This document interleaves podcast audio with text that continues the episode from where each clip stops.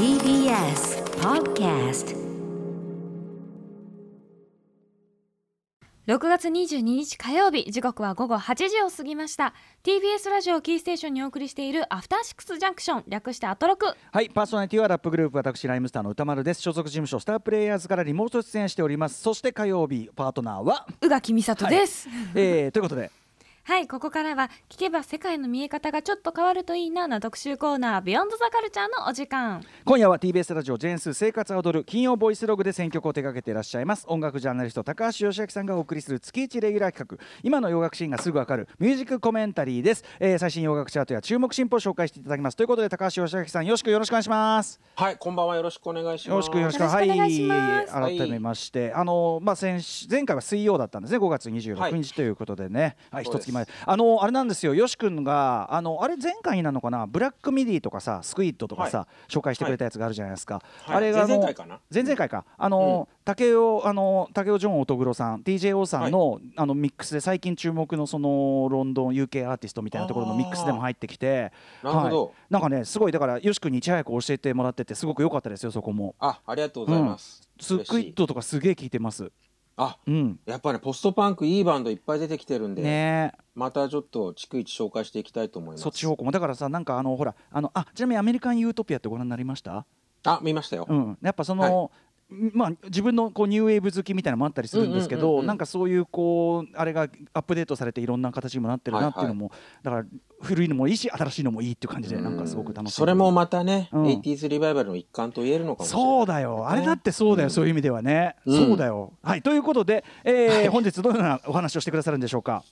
あのーまあ、80s リバイバルのこれまでと現在をテーマに話したいと思うんですけど、あの、去年のザ・ウィークエンドのアフターアワーズとデュアリパのフューチャーノスタルジアの大ヒットで、うん。まあ、80年代サウンドのリバイバルも、まあ、一つのピークに達したかなっていう感があって。80年代リバイバルってもうさかれこれはい20年ぐらいやってね、20年続いてますね。宇垣さん、小学生ぐらいの頃から続いてだから生まれた時からずっとじゃないですか。だから宇垣さんにとっては多分 80s リバイバルっていうかもう、うん。なんていうかなあるものっていうかねそれこにある音楽でしょみたいになってそうですよね。ねそんぐらいの一サイクルしちゃってるけどただそれが一つの臨界点を迎えつつあるようなムードもあるとそうですね。今年大きな展開期をちょっと迎えてる印象を受けますね。あの、はい。言い方を変えれば来るとこまで来たなってやつですか臨界点、まさに臨界点。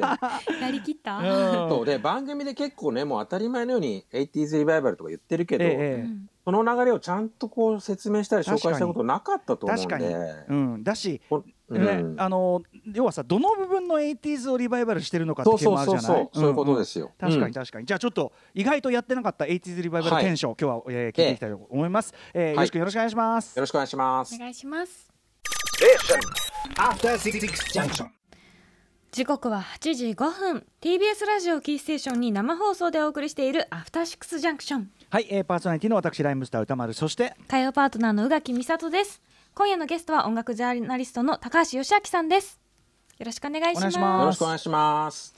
本日紹介した曲は放送後にまとめて番組公式ツイッターにアップします。また Spotify にもプレイリスト公開されますので気になった曲があればそちらも参考にしてみてください。はい。今後ろに流れてるのはザ・ウィークエンドね、あのアーハーじゃないですよ、はいアーハーじゃないですよっていうことですよね。はい、はい、そうですね。ということで今夜は一つのピークに達した感のある 80s サウンドリバイバルについて、えー詳しく検証解説していただくということですが、早速よし君お願いします、はい、まずはですねあの今に至るまで今後ろに流れてるそのウィークエンドのブライディングライツが大ヒットする2020年までの流れをちょっとコンパクトに紹介したいと思うんですけど、うんうんもうさっき話したみたいにもう 80s リバイバルってもう20年ぐらいうん。言われ続けてるんで、ええちょっとどこを起点とするかは諸説あると思うんですけど、うん。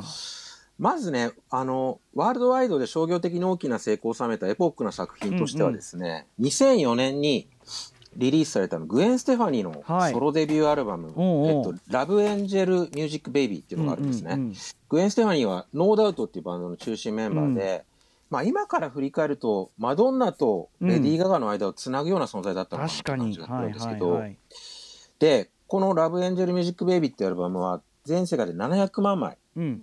超える売り上げを記録してて、はい。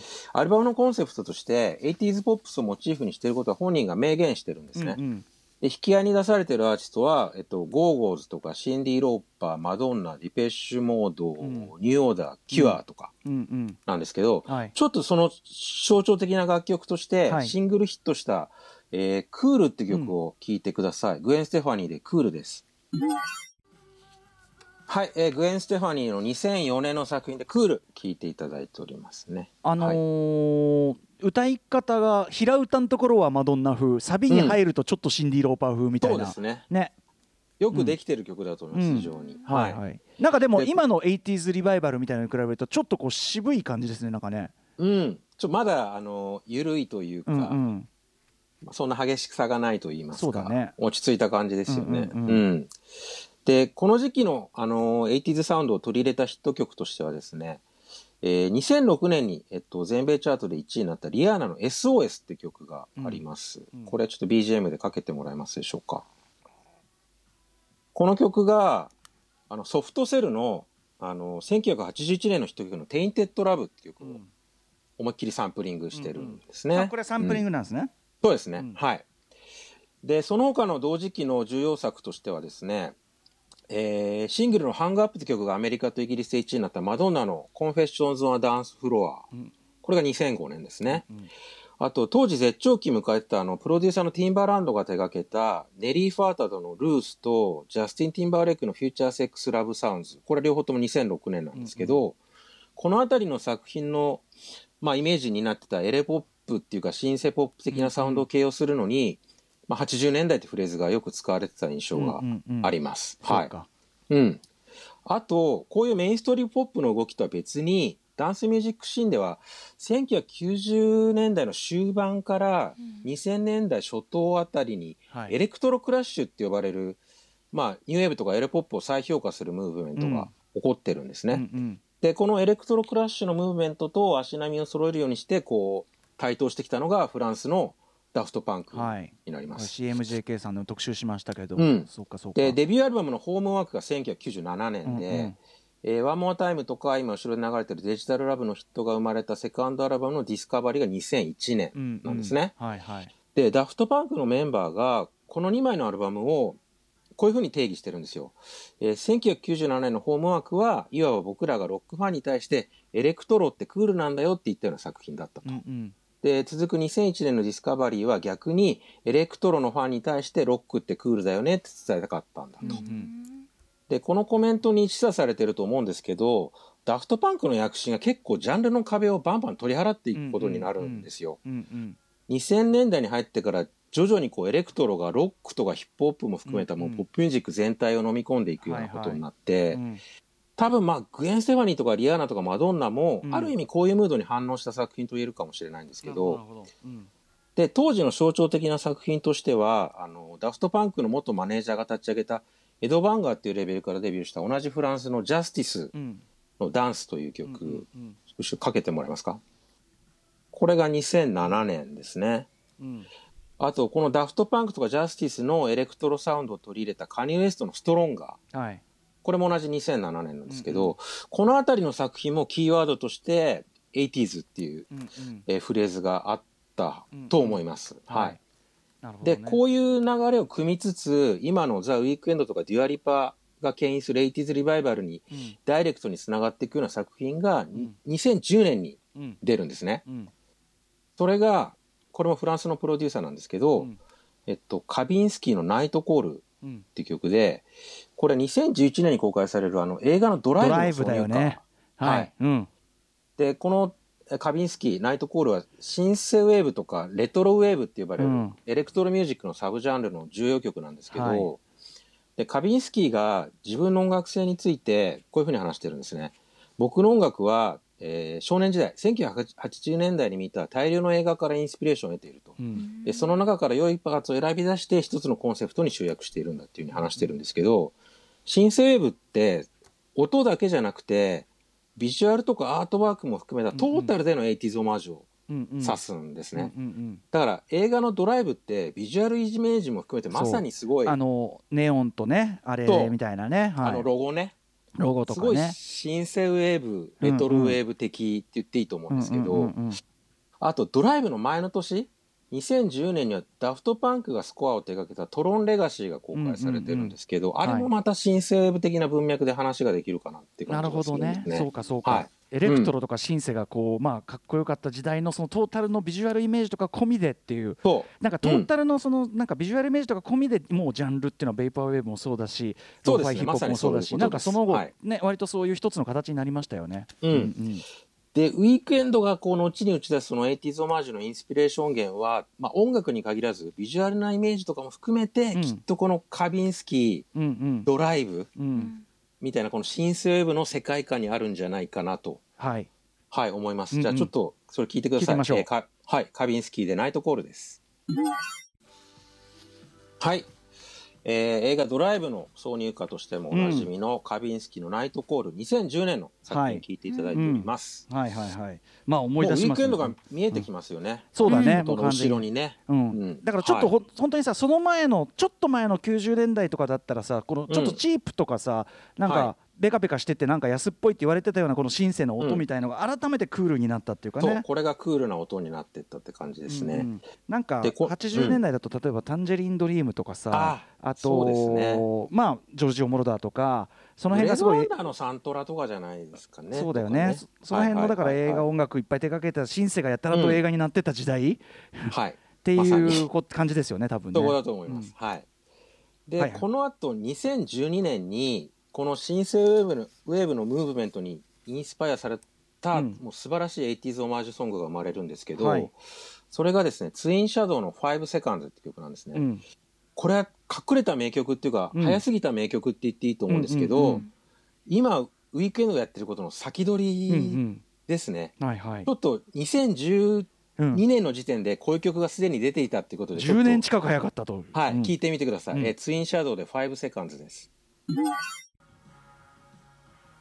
はい、えー、ツインシャドウ2012年の作品で5 seconds 聞いていただいてね。このちょっと BPM のちょっと早めでさ、タンタンタンタン。もうだからいわゆるこうあーさっきからアーハーっぽいとか言ってたテイクオンミーっぽいって言ってたような感じ、歌い方とか。うん。まあ完全に先取りという先取りというかなんというか、うん、先取り先取りっていうのもおかしいよね。わかんないけど、まあ目の付けどころ、こういう要するにさ、いあの要はさ。80s って言った時にディスコとかさそのんうん。そういう方じゃなくて、あ、はい。こっち行くんだっていうこうちょっと振り切った 80s 解釈っていうそうか、そうそう。うん。うん。結構向こうだとあのスーパーボールに出るべきはツインシャドウだったなんて言ってる人もいるぐらい だから。それは要するにあの分かってるわけね。はあの先そう取りしてたそうそうそうそう。んんんはい。はい。はい。でもこういうのってさタイミングがもう勝負だいやから本当にそうですね。結局さ早すぎてダサく見えたら意味ないし とかね難しいよね、はい。これね、うん。そうかうん、いやいやで面白い非常に興味深いのがですね、うん。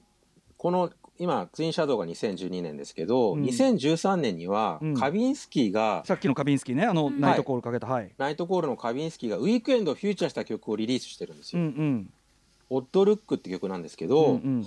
あのこの曲は同じ年に出るウィークエンドのデビューアルバム「キスランド」っていうデビューアルバムにも収録されることになるんですけど、はいはい。これはもう思いっきり今につながるウィークエンドウィークエンドのうん 80s リバイバルなサウンドの原型とうんうん言える音になってます。はいはい、ちょっと聞いてください。えーカビンスキーでオッドルックフィーチャリングザウィークエンドです。はい。はい、えーカビンスキーでオッドルックフィーチャリングザウィークエンド、2013年の作品聞いていただいております。はいまあ、はいウィークエンドのまずねボーカリストとしての資質が、まあマイケル的でもありそうですね。ねみたいなところがあるちょっからと影のあるマイケルといそうだいますか。ね、うんはいうんで、ウィークエンドが2013年6月7日の自分のツイッターにですね、うん。カビンスキーザジニアス、カビンスキーは天才だっていう投稿してるんですよ。うんうんうんだからウストレートに。そうカビンスキーの音楽に、あのー浸水してたことがよくわかるんですけど、うんうん。だもしかしたら、うん。ウィークエンドはこの時点で今のそのアフターワーズとかブライディングライツのベースになるような構想をすでに描いてたのかなっていう気もそうだねしてますね。そうかもね。てかまあもはい。ともと好きなものとしては一貫してあって、っていうことかもしれないよね。で、うんあの要するにスーパースーパースターになってもうやりたい放題ややれる立場になって全開みたいな、うんそういうのもあるかもしれないよね。そうですね。で、それを実現するにあたって、そのダフトパンクとかの共演も通過点として必要だと考えてたのかもしれない、そうだよね。そのだからさっき言ったその早,、うん早きゃ早いで っていうさこういうのはタイミングだから、はい。ねちゃんと見え方も考えた上でっていうのはね。うん。うんうんうんはいはい。じゃあ、その2013年のカビンスキーのコラボから、ちょっとここで一気に6年飛んでですね、はい。改めてウィークエンドの大ヒット曲の「ブラインディング・ライツ」をちょっと聞いてもらいたいと思います。はいあの地続きであることがすごいよくわかると思いますので、はいザ・ウィークエンドで「ブラインディング・ライツ」です。はい、えー、ザ・ウィークエンドで「ブラインディング・ライツ」聞いていただいております。なんか時代がもう小園に飛んでてっていう感じがさっきの並びからするともうさずっとうんうんこういう感じのシンセが鳴ってるからさ、うん。でビート感もさっきのねあのツインシャドウでもう聞いてるからもうなんかなんあともともとが 80s だからもうなんかいつのなんだかよくわかんない ずっと同じことやってるように感じもあるけどね。ね。うん。いやいやいやというわけで、はい。あの、うん。まあ、2004年から現在までウィークエンド軸にちょっと駆け足で振り返ってきましたけど、うんでこのウィークエンドとともに今の 80s リバイバルのシンボルになったのがデュアリパーですね、でウィークエンドのアルバムの「アフター・アワーズが2020年3月20日リリースで、うん。デュア・リパのアルバムの「フューチャーノスタルジア」が3月27日リリースなんです、はい。ほぼ同時にうん。出てるんですね。どちらもねこの番組でよし君が紹介してくれました。はい、しました。うんはい。で、デュアリパのそのフューチャーノスタルジア、ノスタルジアからこれ改めてその強烈に 80s サウンドを打ち出したフィジカルっていう曲を聴いてもらいたいんですけど、この流れで聞くと、うん。イントロとかにそのカビンスキーっつうか、シンスウェーブのエッセンスが入っていることがなるほど。すごいよくわかると思います。うんうんはい。ちょっと聞いてください。デュアリパでフィジカルです。はい。えーデュアリパでフィジカル聞いていただいております。確かにあのイントロの感じはね、うんなんか、はい。あのこの流れで聞くとやっぱうんこう、あこう一貫した、まあ、シンセウェーブっていうか、こう同じような音が鳴ってんなって感じはすごく皆さんそうですね。同じニュアンスの音っていうか。この流れで聞くと結構かっこよく聞こえますよね。いやーまあねあの もう一回言いますよ。あの80年代いわゆる MTV 映画サントラの主題歌じゃないやつ。途中の 途中の主人公がこう頑張る場面とかで流れる曲みたいなね、うん。ボニー・タイラーのヒーローです、ね。ヒーローとかねそういう感じだよね、はい。うん。ネバーとかねそういう感じですね。そうですね。うん。は Let's get physical っていう抜けがいいね ね、うんい。振り切りすぎてますけど、でも確かにあの要は突然こう珍奇なことやりだしたわけじゃなくてちゃんと要するに、ね要するにさ順番があるっていうかさ、はいあのリスナーの耳も慣れてくる順番があるっていうかうんうんうんうんそれがすごくわかります。うん鳴らされてきたって感じですよね。はい。で、この1年のこのポップミュージックの 80s な気分はやっぱウィークエンドとデュアリパが作ったと言っていいと思うんですけど、やっぱり打ち出しがちょっとあまりに振り切れてたせいなのか、うんうんうんあんまりね彼らのフォロワーってそれほど当初は多くなかったあ。とこれ難しいよかっこ悪くなくやるの。味加減的にね。そうそうそうんうんうんう。うんうんそういう中でちょっと分かりやすいフォロワーとしてちょっとまず紹介したいのが、えっと、ウィークエンドとデュアリパのアルバムリリースから半年後ですかね、うん2020年9月に出たあの DJ のデビッド・ゲッターがシンガーのシーアと組んでリリースした「レッツ・ラブ」って曲なんですけど、はいこれが思いっきり、まあ、ウィークエンドとデュアリパを追随してて面白いんですね。うんうん。ちょっと聞いてみましょうか行きま。しょう。はい、えーデビッド・ゲッタ、シーアで「レッツ・ラブ」聞いていただいております。やっぱりさはいドンタントトタンうんうんうんタントトタンね全部 BPM が同じぐらいですよね。やっぱアーハうんーねテイクオンミー感そうですね。っていうかうね。ん。ううんんまあちょっと前までは本当に一番ダサいものとされてい一番たないない路線ですよね。90年代はもう本当に見下げ果てられていたうん感じ、特にこのビート感だね。音はまだしも、それはまずいよって言われるようん。ね。それはまずいよ、うん。ね一で回りするよね、うん。でこの辺の音って結構欧米のアーティストよりも K-POP 勢の方がねうまく取り入れあたー。取り入れてたんですよ。や。っぱか歌謡曲とかね日本の歌謡曲とかも多いし合ってたから、うん。うんうんアトロクのあの K-POP 特集でもたびたび言われてたと思うんですけど、うん。K-POP もここ数年レトロブームが続いてたんですよね。うんうん。だからそういう背景もあって80年代の音を取り入れやすかったっていうところもあると思うんですけど、はい。でちょっと一曲紹介したいのが、えっと、ガールグループの「エバーグロー」が9月に出した「ラディダ」って曲なんですけど、この迷いのなさちょっとすごいんで 聞いてください、はい。えエバーグローで「ラディダ」です。すごいはい。エバーグローで「ラディダ」聞いていただいてまあ K-POP グループなわけだけど、うん。もうこの並びで聞くともうデュアリパねき聞いたことが。そうですね。フィジカルやないかって感じが、うん。あとまあだからデビッド・ゲッタぐらいだったらもうこのぐらい振り切っちゃえっていう感じですよね、うん。うん。うんそっかそっか、はいはいはい。で、こういう中でデュアリパが8月に、去年の8月にフューチャーノスタルジアのリミックスアルバムを出してるんですよ。はい。クラブフューチャーノスタルジアっていうタイトルで。あの星野源さんが参加していることでもうんうん。話題になったアルバムなんですけど、ここに収録されてるですね、さっき聞いてもらったフィジカルのリミックスがすごい面白い作りで、はい。マーク・ロンソンが手掛けてるんですけど、うん。サウンド的にはオリジナル以上にカビンスキー風、シンスウェーブ風で、うんうん。ゲストに、その 80s リバイバルの起点になったあの、はい。グエン・ステファニーを迎えてるんですよ。うんうんだからこの20年の 80s リバイバルをこうまとめるようなちょっと批評性のあるリミックスになってるんで、ちょっと聞いてください。えーデュア・リパでフィジカルフィーチャリンググウェン・ステファニー、マーク・ロンソンリミックスです。はい。えー、デュア・リパフィジカルフィーチャリンググウェングウェン・ステファニー、マーク・ロンソンリミックス全然原。風と違うのねうん。うんなんか BPM も違うしこっちのがあのよりシンセウェーブ感はあるかなそうだねっていう感じですけどね。はいはい。はいはいでまあ現行の 80s リバイバルの立役者のデュアリッパがこう、うんまあある種総括的なリミックス出したことによって、はいはい。まあいよいよこのムーブメントも落ち着いていくかなと思ったんですけど、はいはい。やっぱウィークエンドのブラインディングライツが1年にわたって全米チャートのトップ10圏内にとどまり続けるというですね、うんうんその驚異的なロングセラーが業界に与えたインパクトってめっちゃ大きかったと思うんですよ。うんええ。まあそれを受けてだと思うんですけど今年に入ってから 80s ポップスのオマージュ作品がね余計に続々と出てきてるさらに増えちゃってるんだ増えちゃうんだこういうしてううんうん多分まだまだいけるだろうっていう判断だとうん。なるほど。思うんですけど、ちょっとどういうしゃぶり尽くし方をしてるのかちょっと楽しみですね。ここまで結構いろいろありましたけど、まだほ全体まだしゃぶれる骨があるかなっつって、うんあるそうで、うん。全体的な傾向としては80年代のまあ特定の大ヒット曲を露骨にモチーフにした曲が目立つようになってきてますね。まあねあのやっぱウィークエンドだってそのワーハーがあったわけだから。はい、うんそうですね。あとまあデュアリパのフィジカルの振り切り具合とかがそうだねアーティストをこう大胆な表現に向かわせているところもあるのかもしれないフィジカルってタイトルそののものもさまあオそうリビア・ニュートン・ジョンだしオリニュートン・ジョンですからね。うんはいはいはい。じゃあちょっとここからは、えっと、今年リリースされたちょっと 80s リバイバルな曲を、その参照元と思われる80年代のヒット曲と聴き比べてい意地きたいと思います。悪なことする。なはい。うん比べちゃうんだ比べちゃいます。うんじゃあまずは、えっと、FR デビットのワーズかけてもらえますか？はい。これは、えっと、1982年にイギリスのチャートで2位を記録したうんヒット曲。まあ甘酸っぱい、うん胸キュンな曲ですけどね。うんはい。じゃあちょっとこれに続いてですね、えっと、ザ・ウィークエンドとアリアナ・グランデのセーブ・や・ティアーズ・リミックスを聞いてもらいたいと思います。これ全米で1位になってます。どうぞ聞いてください。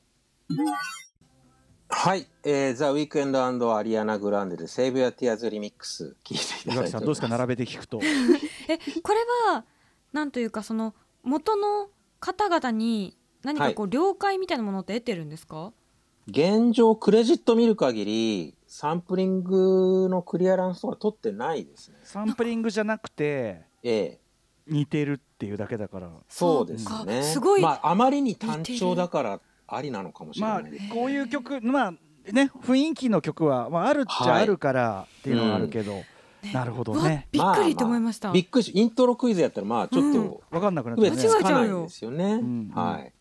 どんどん行きましょう。じゃあちょっとうん、次の 80s ソングかけてくださこりゃ有名だよ、うちい。ん。はい。えートトのアフリカですね。ょっと聞きましょうか。はい。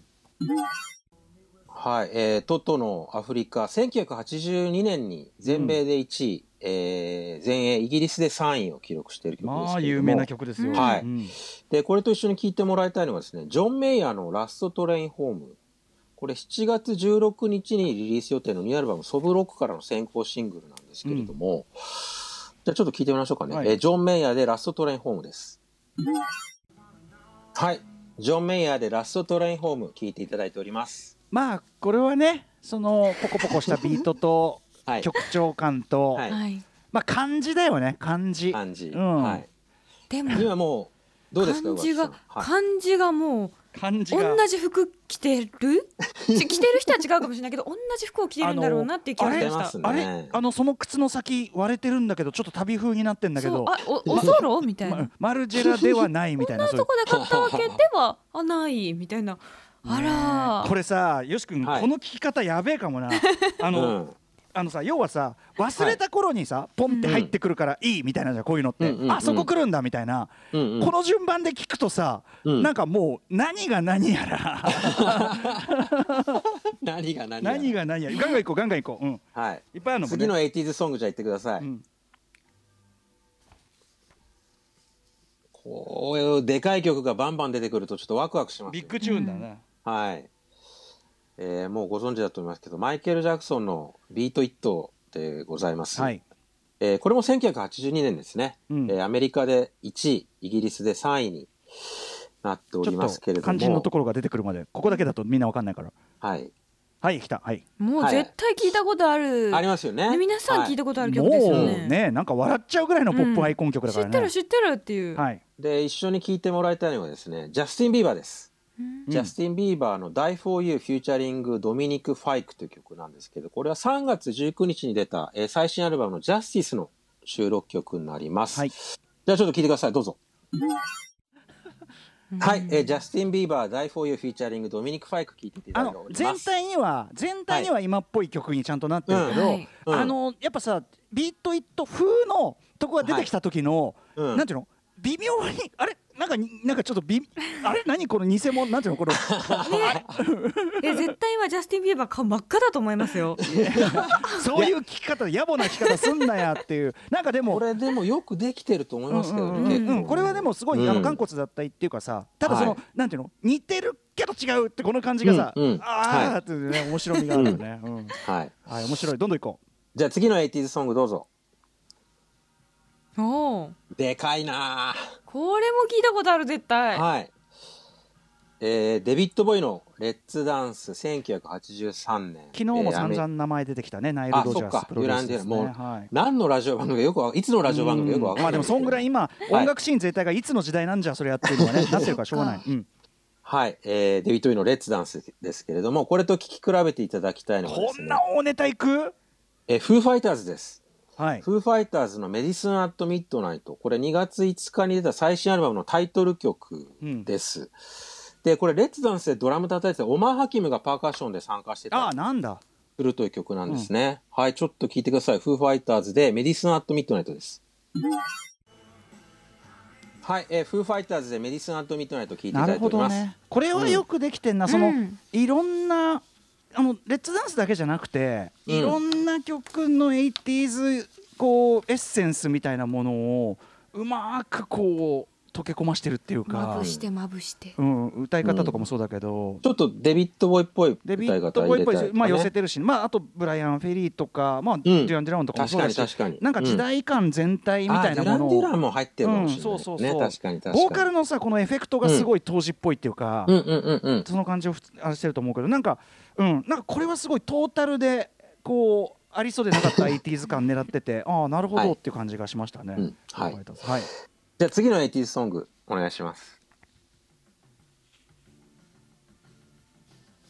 はい、えっと、パッド・ベネターの「ラブ・イズ・ア・バトルフィールド」えー1983年全米チャートで5位にまで上昇したつくづくこのトンタンタントトタンってねこのねパターンですけどね。これがねさっきから話してるこれはないだろう路線の曲なんで。す あの一時はね一時は 一時的にはね。そうそうそう。はいはいはいはい。で一緒に聴いてもらいたいのがですね、えっと、コールドプレイの「ハイヤーパワー」っていう曲です、うん。えー5月6日に出た最新シングルでこれプロデュース務めてるのがウィークエンドの「ブラインディング・ライツ」ってかけた同じマックス・マーティンです。じゃあ完全に、うん。うん。えーじゃあ聞いてください。コールドプレイでハイヤーパワーです。はい、えーコールドプレイでハイヤーパワーはい。聞いていただいております。なるほどね。なんかもう驚かないねこれはね。もうもうあもうこのぐらいじゃ。あねーこれやっぱコールドプなレイがやってるっていうのがミソかなっていやそうなんですね高校生の時すごい聞いてたなと思って、ええ。なんかわあこういう。あんまりこういう路線をやるバンドでは本来ないイメージじゃなかったのでちょっとびっくりしました、うん。はい。でもなんか追っかけてなかったと思って。この並びで聞くともう何でもありだなっていうこ感じれが今の音楽みたいな。そうですね。はい。うん。これは今のモードということで、うん。はい。今なのか。はいそして。はい、じゃあ次の 80s ソングお願いします。はい。そこ来る？えーえー Tears for Fears で Everybody Wants to Rule the World。まあ名曲ですよね、はい。えー、1985年のヒット素晴らしいですよ。曲、うん。ね、全米1位、うん。全英2位まで上昇しております。はいで、聴き比べてもらいたいのが、えーイギリスのシンガーソング、若手のシンガーソングライターで、アルフィー・テンプルマンの、うん。えー Everybody Gonna Love Somebody。これなんかこええのシャッフルビートとかすごい特徴的だからね。そうですね、うん。